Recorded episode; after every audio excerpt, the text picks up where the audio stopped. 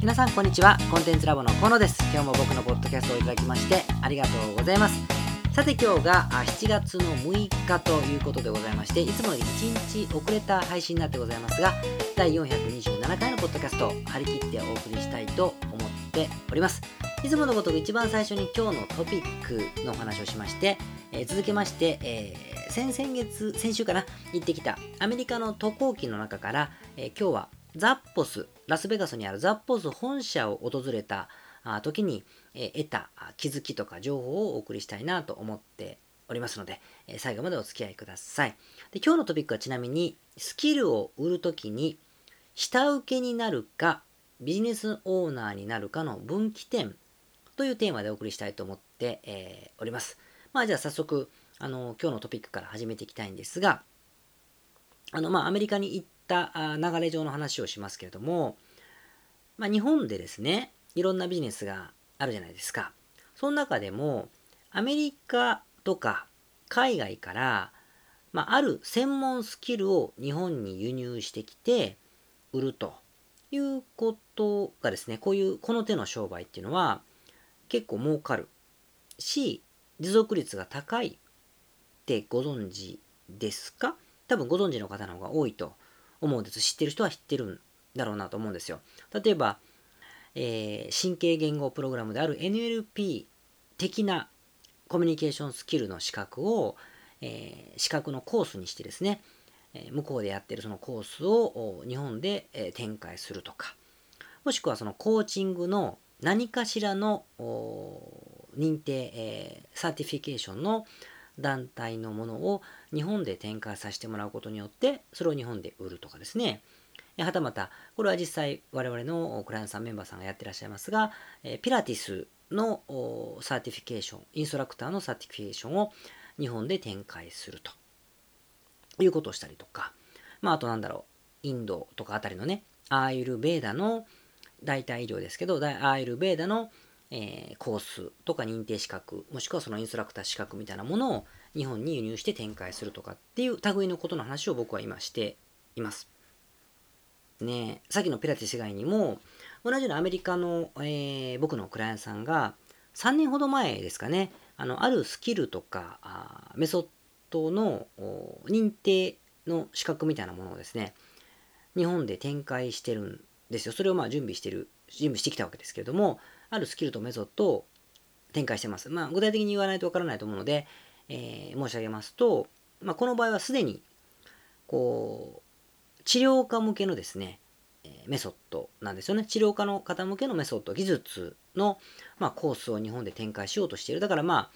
どっかのスキルを輸入するというよりも、自分自身がアメリカで、えー、作ったものをやるわけだから、本人が開発しているので、だけどアメリカにいるわけだから、輸入は輸入ですよね。まあ、そういうのを展開しようとしてきました。で、今はもう展開してるんですが、これね、最初何にもなかったんですよ。あの、3年ぐらい前から言われたオーダーは、日本、日本ではなくてアメリカではそのスキルをもう展開、そのスキルを使った、なんていうかな、施術をなさっていたので、えー、もちろんお客様もついてらっしゃったし、そういう商売はやってきてらっしゃるわけですね。ベテラン。日本に来たってそれをやろうと思ったらできるんだけれども、日本で何かしらそうじゃない別のビジネスを作りたいというオーダーだった何かしらのビジネスを作りたいと。自分のスキルを使ってってことだったので、当時からあの持っていたものというのは、特筆目立つものは本人のスキルだけだったんですね。だって、あの名前はもちろん言えませんが、海外セレブと呼ばれる方だったりとか、著名人、誰でも知ってる著名人の方とかも顧客に持つ方、つまり証明書、正真正銘のスキルだったわけですよ。で、これが今は形になってます。あの輸入、アメリカで開発したスキルを日本に輸入するって形で、それを、えー、講座とかコースという形で実際展開しているから形にはなって、えー、いますよね。なんですが、この方のね、高いスキルを日本で展開するにあたっても、つまり自分のスキルを使ったビジネスを展開するにあたっても、今言うと簡単なんですが、でもね、結構僕が気をつけてたことがあるんです。それはどういうことかというと、高いスキルを持っている人なら持っているほど、人ほどですね、油断するとビジネスを作るのではなくて、ただの下請けとして使われてしまう、こき使われてしまう場合が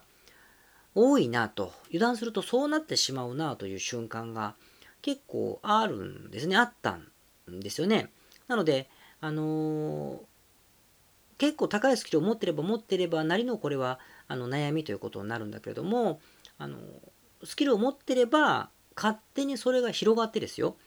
口コミが広がってって。で立派なビジネスになるということじゃなくてですね最終的な落としどころも肉体を駆使させられてしまう労働者になってしまいがちだなというふうにやっぱり気づいたんですよだからまあそうならないように調整しながら、まあ、今ではもちろん立ち上がっているわけですがということがありましたでこれ結構もったいないじゃないですか僕らみたいにね、何も持ってない人が始めてしまえば、そんな悩みはそもそもない。誰からも声はかかりませんから、あの、そんなことはないんですけども、スキルを持っている人なりの、やっぱりこれはリスクなんだなと思って、あの、気をつけてたんですね。なので、聞いてる人の中で多分リスクを、スキルじゃない、スキルを持っている方が周りにいるとか、その方を、ま手伝っているとか、もしくは自分自身がそういうふうなビジネスをしたいと思っている場合にですね、まあ、特に気をつけた方がいいなという注意するべきことを今日はあのシェアしたいなと思っています。まあ、いくつかあるんだけれども、中心的なものをちょっとピックアップしますね。まず1つ目なんですが、まあ、スキルを持っている人があ気をつけた方がいいことなんだけど、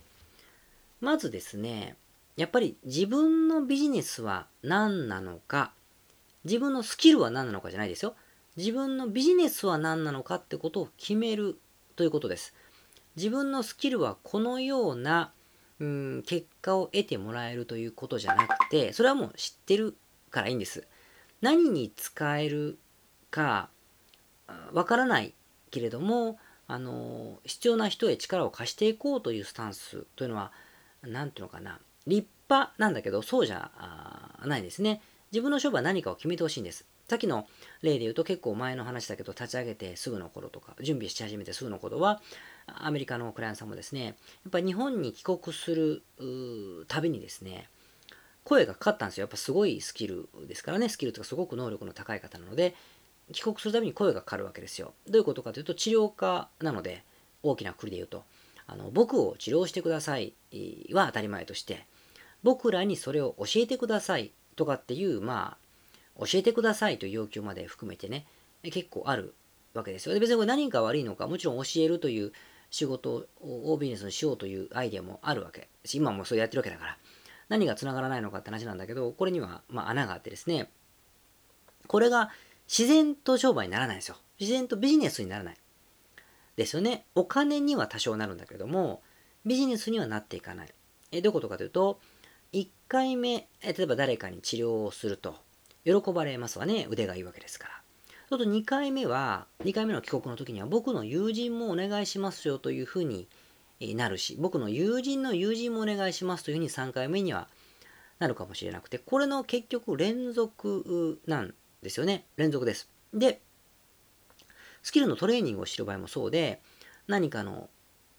まあ、お友達同士なのか、何かの団体、何かの集合体、何かの、えー、組織に対してね、そういうスキルを教えてあげると。まあ、相手も治療方として教えてあげたら、それはもちろん喜ばれるんだけど、2回目の帰国の時には、帰国する日を狙っててですね、え僕の知人のこの団体でも教えてあげてくださいみたいな話になるんですよ。で、これが永遠と続くんですね。で、そのうちどうなるかというと、すごい商売系がある、まあ少しでか、少し商売系がある人だったりとか、ビジネスが上手な方々と出会うとね、その人が治療家じゃないとしても、じゃあうちでシリーズでそのコースをやりたいので、ぜひ講師として参加してくださいという話になることももちろんありますね。で、ここでも当然、いや、商売にそれでなってるじゃんとご縁がつながったじゃないかという話にはなるじゃないですか。とりあえずつながったんですよ。もちろんつながった。何にも悪いことないんだけれども、スキルがなかったらそんなことないんですから、人柄とスキルがなければこんな声はかかりませんので、すごく良いことなんだけれども、でもね、やっぱこれはビジネスをしているとは言えなくて、やはり、えー、まあ、コントロールをする、できてないんですよ。コントロールする権限がないというか、コントロール権、支配権がないということなんですね。やっぱり、あの、自分で何で何で稼ぐか、自分がどういうビジネスをしているか、何で稼ぐのかということが明確じゃないと、受け身で仕事をしていることに他ならないわけですよ。だから声がかかればハッピー。声がかかり続けてるからもっとハッピー。声がもっともっとかかり続けててもっともっとハッピーとはなるんです。で、ご縁が大事ですということ。で、しつこいけど何にも悪いことないじゃないですか。素晴らしいことだと思うんだけども、でも声がかからなくなった時に声がなぜかからなくななくなったか多分本人は絶対にわからないしで、えー、依頼の数というか仕事の数はゼロになると。これはビジネスをしてるとは呼ば呼べないと僕は思うんですね。僕は思うだけですよ。思うと。なぜかというとコントロールするできるところが全然ないからなんですよ。自分のスキルを頑張って提供するということしかコントロールできない。もしくは来た仕事を受けるか農家ということぐらいしかコントロールできないのでいささかあビジネスとは呼べないのかなというふうに思うわけですね。これがすごく重要だから自分の軸を持たないとそうなるということなんですね。まあ軸の話は後でしますけれどもでもう一個だからこういうサービスを僕は提供してるんだということがなければ自分のビジネスにお声がかかった人たちをじゃあこれをご受講ください。ここのサービスとして、えー、受けてくださいということが言えないので、引っ張られていくって話がしたいんです。だから、さっきのケースだったら、アメリカの方の場合はもう一刻も早くコースを作ったし、そのコースを実施するという意味以外では、集合体に対するレッスンということはするべきではないという話をずっとやっぱりあのシェアを2人でしてたなというのを思い出しますね。これがないとやっぱり引っ張られていくということなんですよ。こういうサービスをやって、このコースを受けてもらうことでこれを習ってもらって、いくらもらう。とかいくらもらうのをどうするかというのは別の持論だけど、そこにはめ込んでいくことがすごく必要で、その集客プロセスの中に、えー、口コミというものが今は生まれているけれども、将来はオーガニックなものに広げていかないとかっていう話になっていかないと、やっぱ向こうの言われたことに自分がハマっていくしかなくなっていくわけなんですね。大きく違います。で、二つ目はですね、まだあって、二つ目は、あのーこれもよくあるんだけど、もしかしたらつながるかもしれないなという感覚で仕事をしないということなんですね。まあ、どういうことかというと、声がかかって仕事をするということをしているとですね、声がかかって仕事をしているってことをしていると、なんかね、その、有名な人、つまりある団体での権威がある人だったり、お金持ちの人だったりとか、著名人の方もしくはその人たちにつながってる人たち直接つながってる人たちからもね声がかかることがあるわけですよスキルがあれば。でその時にね川残用しちゃいません？例えばプロのさっきの治療家さんというのはプロプロのそのアスリートというかプロスポーツ選手とかにリーチすることができる、まあ、スキルなんですが、まあ、そういうプロのスポーツチームのね人とか、スポーツチームのつながりのある人、もしスポーツチームに所属する人たちから、うちのチームの〇〇君を見てあげてくださいよとか、パケペケってチームのなんとかさんと知り合いだから彼にちょっと教えてあげてくださいよとかって、え、言われることがあるわけです。それが読売巨人軍でもいいいいですけどね。だとしたときに、当然これをやってあげたいなと思う気持ちもあるだろうし、本当にその仕事ってやってみたいなということもあるだろうけれども、でもやっぱりね、半分以上は、ここでやっとくと、なんかの、なんかのつながりができて、なんかのビジネスになるかもしれないというふうに期待しません？しますよね。しますと。根拠はないんです。こんなもん根拠ないんだけど、なんかそんな気がすると。淡い期待を抱くわけですね。つながるとかいう表現をよくするけれども、何かしらにつながるとか、なるわけですよ。いろんな人を紹介してくれそうだとかなるんだけど、もう大抵こういうのは、淡い期待は淡い期待で終わるんですよね。終わるんです。なので、あのー、今、不利な条件でお取引をしたとしても、未来に有利なことが起こるかもしれないからなという川残用は、やっぱり川残用のままで終わることが99.9%だと思うんですよ。思うんですね。なので、こういう風な考え方はまず一切しない方がいいんですね。まあ、マーケティングの仕方がわからなかったり、集客に困ってる時ほどこんな風に思っちゃうんですけど、まあ、ないですから。ってことは、やはり、あの、ね、自分たちのビジネスをやっぱ決めといて、そこにエントリーしてくださいということを堂々と言うか、言うか、もしくは特別に配慮をするんであれば、特別の配慮をしたあその引き換えにですね、テストモニアル、つまりお客様の声とか体験者の声としてその有名チームのブランド権威を使わせてくれというふうにやっぱり交渉するべき、つまり自分のビジネスにはめていくべきだろうなと。その利害はきっと一致するので、うまくいくことが多いと思うんだけれども、これでね、やっぱり何かあるんだろうかと思って特別扱いばっかりしてると、やはり特別扱いしている著名かもしれない人が1人残ってるだけになるはずなので、非常に効率が悪いし、不健康なんですよ。だから何かこの条件で飲めば次の有利なことがあるかもしれないみたいなことは、一切、これはまあ、スキルがなくてもあっても、普通の営業でもそうだけど、やるべきじゃないんだろうな、というふうに思いますね。で、もし、もし奇跡的に相手から何か求めが別のオーダーがあったとしてもですね、それは先ほどと同じケースで、相手の方が相手の都合で企画している何かのパーツに仕事を受託する労働者として切り売りして参加しなさいというオファーであることが多いんですね。ということは自分の仕事をやらせてくださいよという人が手に入ったというだけなので、ちょっとビジネスを作っているために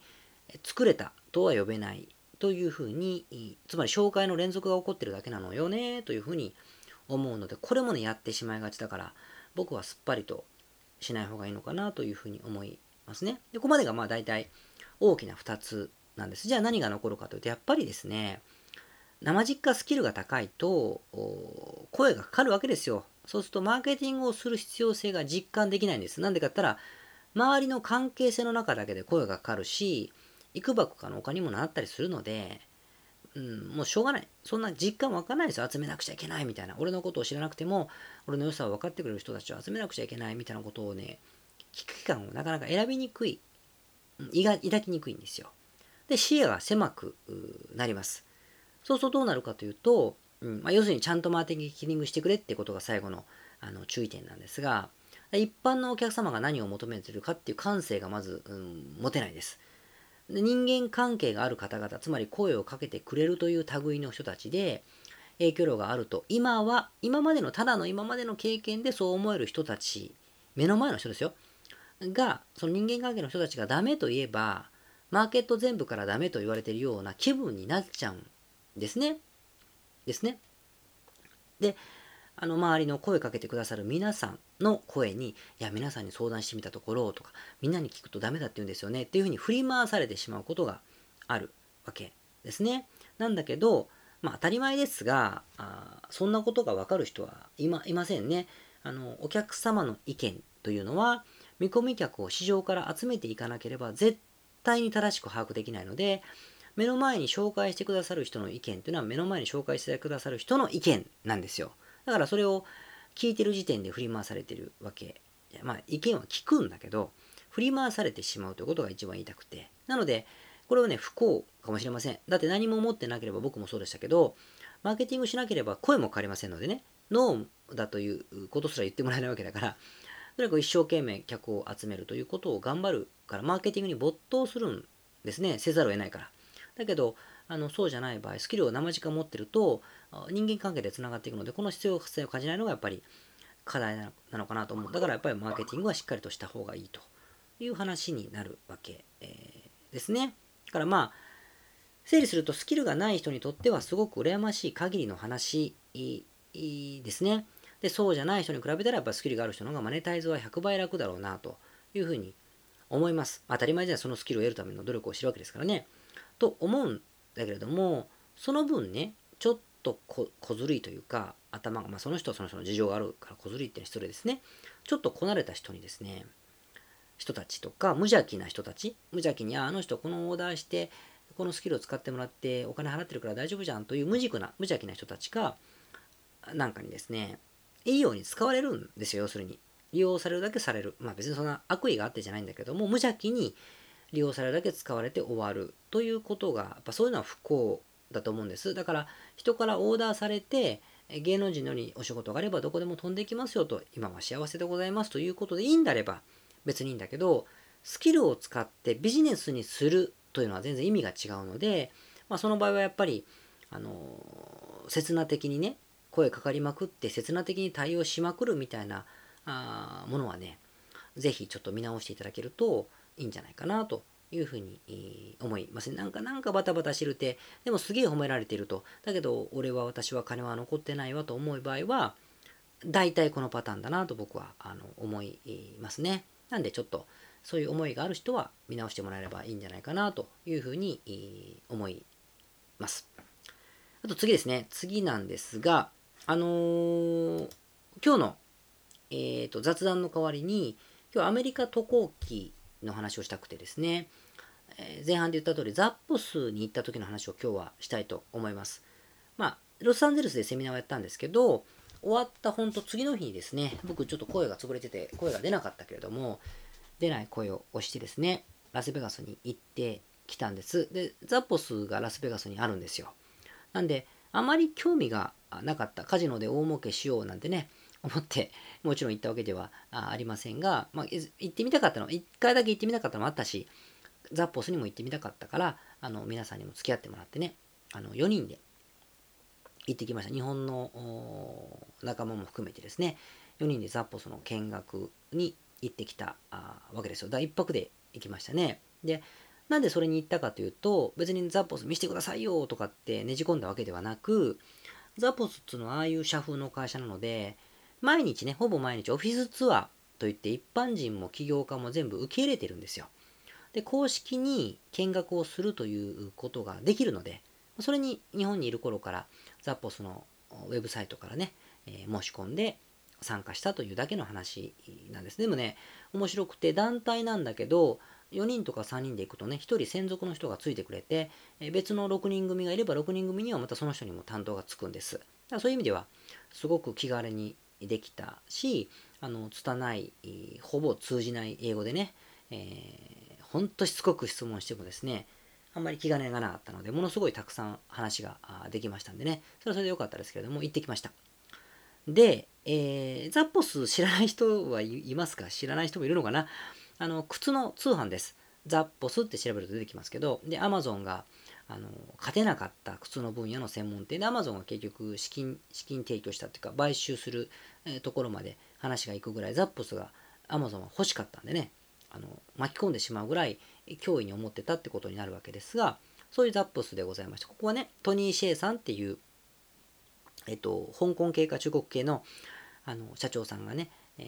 ー、作った会社なんですが、デリバリーハッピネスという本があってね、社長の本がありますから、もちろん読み読み読んでもらうとザップスのことはほとんどわかるんですが、そこで書いてることのようにね、お客様に、有名なのは、その、有名なカスタマーサービスなんですよ。お客様にとにかく幸せとワオって彼らは呼んでるけれども、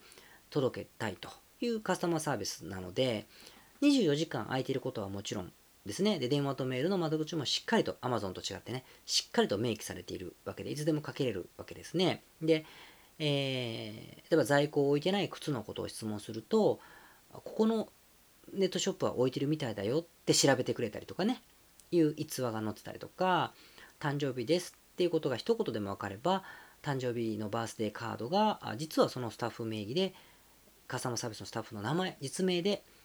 えー、同封されていたりとか、あとピザの注文を試しにしてみると、本当にピザの注文を代わりにしてくれたりとかね、いうような逸話があるぐらい、まあとてもユニークで、あの、お客様に楽しさを届けたいという意味でやってるわけですね。もちろん本当かどうかは知らないけれども、本当なんでしょう。ということで、それを見に行きました。で、僕はどうしても他のみんなは違う。また別々の視点がありましたね。アパレルのネットショップのオーナーはオーナーでまた別のことを気にしていたし、スタッフをたくさん抱えてる人はあスタッフがどうやったら喜ぶのかっていう仕組み作りにこうやっぱりこううーんとうなずいて、え、いましたけども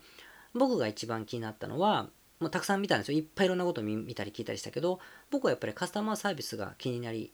ましたね。あの自分がやっぱりカスタマーサービスの運用を企画とか運用とか設立をずっとしてたので会社員時代に。僕専門は専門なんですよ。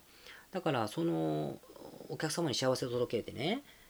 マニュアルもないってわけですよ、カスタマーサービスの。それすげえなと思って、あと400人か600人かぐらいいるんです、コールセンターに人が。この運用してて、和を届けるなんてできるってすげえなーなんて思ってたので、聞いてみたかったんですよ。で、驚いたのはね、実は定量的、つまり数字の管理もしていて、えー、ザップスらしいんですけど、メールの返信は4時間以内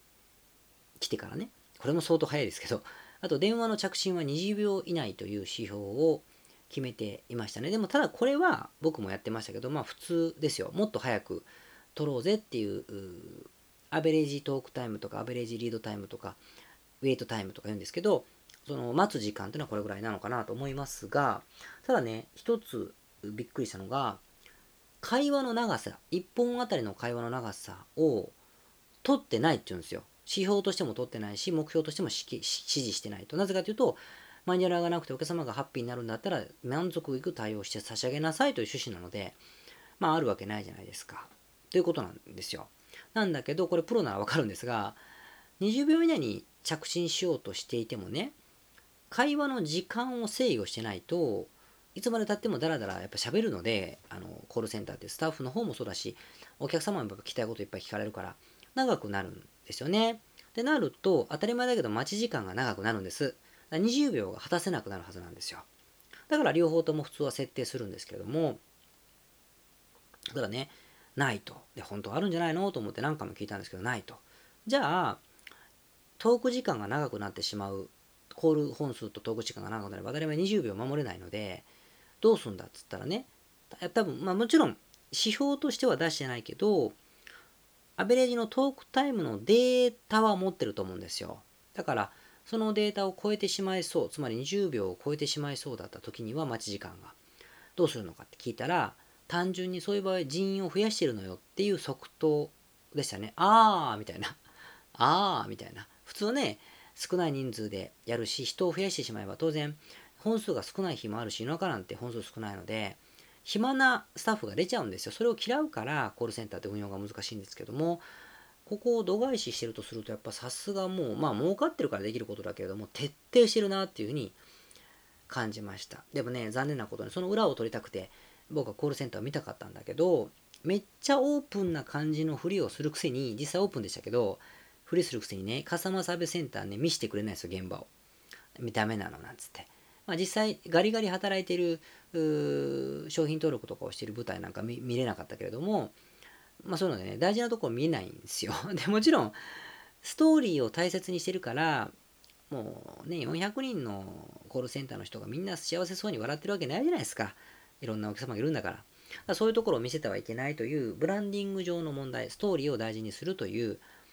問題ともう一つはやっぱりあれかなと思って、まあ、コールセンターってやっぱり個人情報の集積されてる場所だから、セキュリティ上見せないという単純な理由だったら分かりやすいなと思いながらね、それを勘ぐりながら僕は終わった回でしたね。本当だったらもっと知りたかったんだけども。という感じでございました。で、とにかくね、面白かったですよ。で、えー、走るけど従業員の方が楽しくなるようにね、そのジュースの自動販売機があって全部タダ。コーラもドクターペッパーもペプシも水も炭酸水もお茶も全部タダ。で、バナナとかフルーツとかシリアルとかなんか菓子パンみたいなのとかチョコとかも全部タダで、本当に Amazon Go のコンビニみたいにね、並んでたりとか、あと従業員の福利厚生の話をしてたりとかして、まあ、とにかくすごく働きやすくなっていましたね。でもね、実はやっぱ神は細部に宿るというか、細かいことをたくさんしていて、例えばね、カスタマーサービスでお誕生日だからと思ってメッセージカードを入れるぞと決めた時にメッセージカードを入れるのはあの権限でできるみたいなので入れたらねそのメッセージカードの裏側に、ハッシュタグでザッポスワオミーっていうハッシュタグまあ今皆さんも調べれば出てきますけどザッポスワオミーというハッシュタグをつけてソーシャルでぜひこれを紹介してねってちゃっかり書いてあるんですよ。で実際見るとうわーっと投稿されてるわけですねこのハッシュタグでお客様が。まあ面白くてやったってことあるからからね、こういうのをね、すげえちゃんとやってるので、膨大な量のやっぱり努力があるストーリーを大切に扱って、ストーリーを丁寧に浸透させる。つまり、オフィスツアーもそうですよ。僕だってこんな喋ってるじゃないですか、アップスのこと。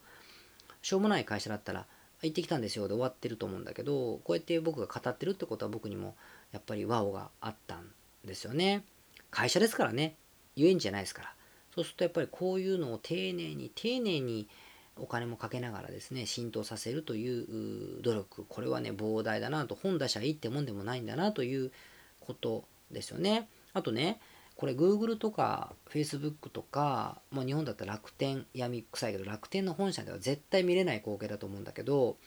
オフィスのロビー階のですね壁一面がもうねショッピングモールみたいに彼らが靴屋だから靴のブランドのロゴがぶわーっと並んでるんですよねショッピングモールみたいにだからこれはすごいなとだってねこれ見てご訪問なさった取引先で悪い気がする人はいないじゃないですか。明らかにクールな建物の景観は壊してるんですよ。だけど結構逆に僕はかっこいいなと思って見てた。ですよね。楽天がね、自分たちが楽天オブザイヤーを取ってもらった店舗のロゴをね、並べたりしますか？ピッカピカのなんかオフィスのピッカピカの靴があってピーってやらないと入れなくて警備員が立ってるだけでしょ？って思うとですね、やっぱこの辺がやっぱりワオかワオじゃないか、ザッポスは見に行きたいけど楽天なんか別に見なくていいという、まあ、言い過ぎか、あの、ということなのかななんて思ってですね。楽天さんが悪いことは全くないんだけど、という思ってですね、やっぱりなんちゅうか、一番の学びは、やっぱ神は細部に宿るなというふうに思いましたね。なんで、デイベリーハッピネスだったりとか、ザッポスのいわゆる逸話、ストーリーをしっかりと知ってる人は、あの、訪問してもらってね、質問しまくると気づきはたくさん。僕みたいな違う切り口での気づきがたくさんあると思うしあの各部門に対するインタビューというオーダーもできてねそれだったらヒューマリソースとかって選択するその部署の方とね結構がっつり30分ぐらいあのミーティングする時間もくれるんですよ。あそれはそれで言ってもいいのかなと思いますね。あのコミュニケーションに問題ない人は。あの見学だけだったら僕らでもいけたぐらいだからねあの専門的なことだったらあの用語はわかるでしょうからいろいろ質問でしていいんじゃないかなと思いますし、そうじゃなくてね、単純に英語が分かってて、うんと、なんだろう、デリバリーハッピネスを読んだことがない人だったら、なんつうかな、本を読んだ時の衝撃と同じことが 言った時に感じれるので、それはそれで面白いかもしれないですね。まあでもちょっと弱いか。まあ、読んだ方がいいのかなという気はしますんでね、と思いました。でもね、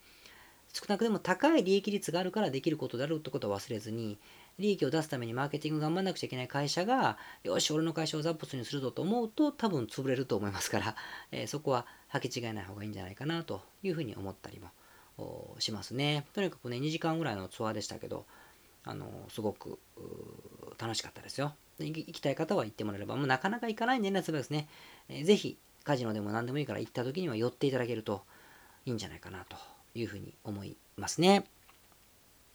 がラスベガスでございました。あとはね、アメリカで有名な、あのー、オンラインのカスタムスーツのね、インドチノという会社の、えー、なんていうかな、ショショールームというか、まあ、それにぜひ行ってみたくて、オペレーションが僕はあの商売上ね、手伝ってますから見たかったので、えオーナーと一緒にね、えー、ビバリーヒルズがたまたまあったんで、えそこに見に行ったりしました。その話も今度またしたいと思いますが、ということで、またロスに帰ってきて、ラスベガスで、えー、から帰ってきて、えー、過ごしました。ちょっと来週はね、また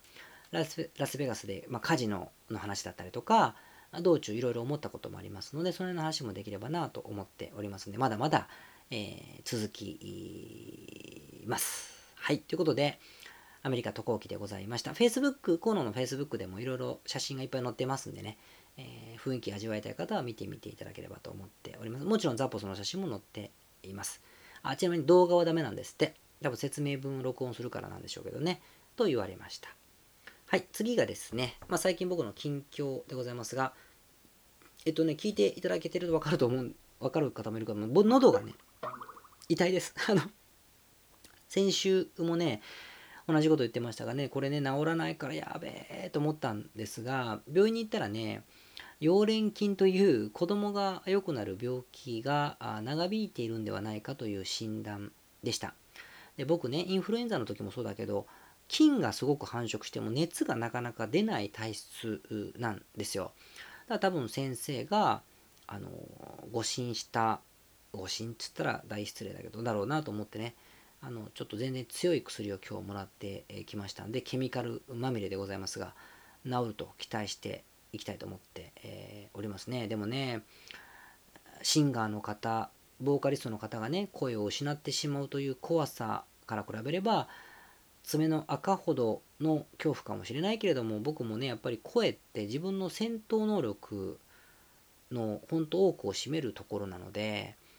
結構焦りましたよ。焦ってますよ。今でも。なので、えー、でもねあのこういうのが分かってちょっとほっとして、えー、いるところで、えー、ございますね。ということがあってちょっと今日また配信遅れたんですがまた頑張っていきますね。でちなみにね今年は夏は僕は去年まで毎年ハワイに1月半ぐらい滞在するようにしてたんですが家族で滞在してたんだけど今年は夏はやめて冬に切り替えようと思ってるので、夏は日本にいるんです。まあ、1週間ぐらい海外に家族で行ってるかもしれませんが、いるんですよ、日本で。日本の夏休みって僕大好きなので、もう花火、ね、流しそうめん、スイカ割り、キャンプ、釣り、サーフィン、またサーフィンかと、いろいろ、プール、ね、いろいろありますんでね、山登りとかね、えー、ありますから、ちょっといろいろ楽しみだなと思ってですね、今からちょっと企画をしているところで、えーございますね。こんなところで頑張って、えー、おります。なところかな。はい。ということで今日はあ以上で終わりたいと思っております。また来週張り切ってお届けできればと思っておりますので、来週お会いしましょう。皆さんありがとうございました。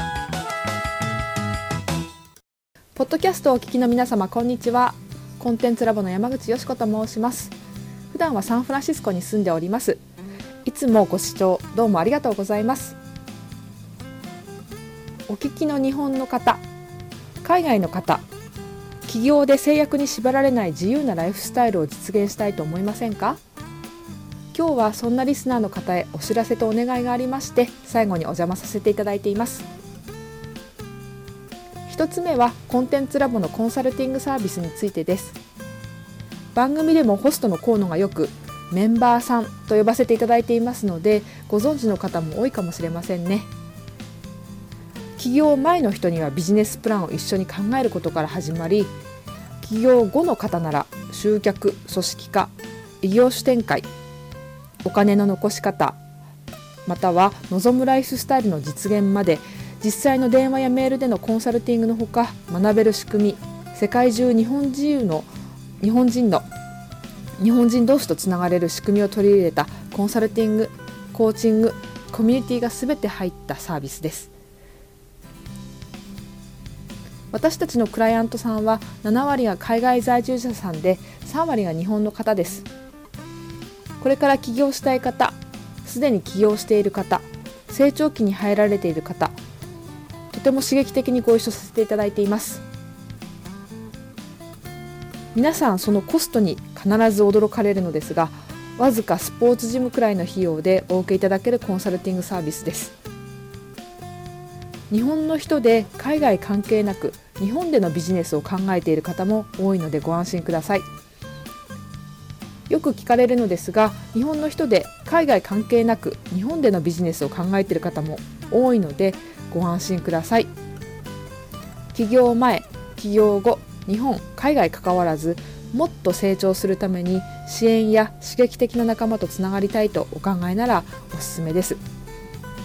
ご興味のある方にまずは本当のコンサルティングを経験していただこうと無料相談をお受けしています。無料相談ではコンサルティングサービスと同じ時間室でお話をさせていただいています。ご希望の方はコンテンツラボと検索して無料相談よりお申し込みください。解決の糸口になればいいなと思っております。お話できるのを楽しみにしています。これからもポッドキャストをお楽しみください。ありがとうございました。